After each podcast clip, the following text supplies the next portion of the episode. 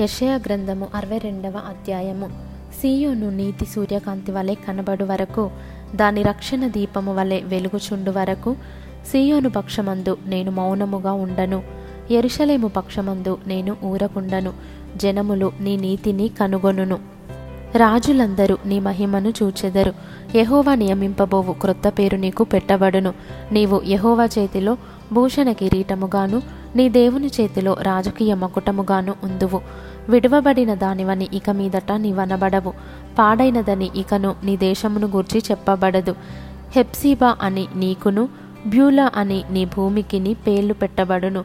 యహోవా నిన్ను గూర్చి ఆనందించుచున్నాడు. నీ దేశము వివాహిత మగును యవ్వనుడు కన్యకను వరించి పెండ్లి చేసుకొనున్నట్లు నీ కుమారులు నిన్ను వరించి పెండ్లి చేసుకొనెదరు.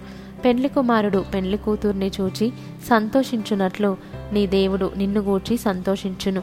ఎరుషలేమా నీ ప్రాకారముల మీద నేను కావలి వారిని ఉంచియున్నాను. రేయైన పగలైన వారు మౌనముగా ఉండరు. యహోవా జ్ఞాపకకర్తలారా విశ్రమింపకుడి ఆయన ఎరుషలేమును స్థాపించు వరకు లోకమంతటా దానికి ప్రసిద్ధి కలుగజేయు వరకు ఆయనను విశ్రమింపనీయకుడి. తన దక్షిణ హస్తము తోడనియు బాహుబలము తోడనియు యహోవా ఈలాగున ప్రమాణము చేసెను. నిశ్చయముగా ఇకను నీ ధాన్యమును నీ శత్రువులకు ఆహారముగా నేనియ్యను. నీవు ప్రయాసపడి తీసిన ద్రాక్షారసమును అన్యులు త్రాగరు. ధాన్యము కూర్చిన వారే దాని భుజించి యహోవాకు స్థుతి చెల్లింతురు. పండ్లు కోసిన వారే నా పరిశుద్ధాలయ మంటపములలో దాన్ని త్రాగుదురు. గుమ్మముల ద్వారా రండి రండి. జనమునకు త్రోవ సిద్ధపరచుడి రాజమార్గమును చక్కపరచుడి చక్కపరచుడి రాళ్ళను ఏరి పారవేయుడి జనములు చూచునట్లు ధ్వజమెత్తుడి ఆలకించుడి.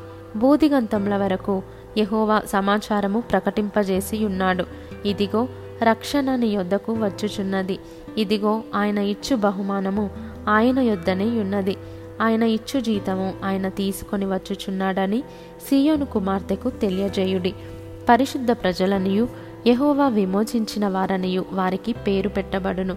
ఎరుషలేమా ఆశింపతగిన దానవనియు విసర్జింపబడని పట్టణమనియు నీకు పేరు కలుగును.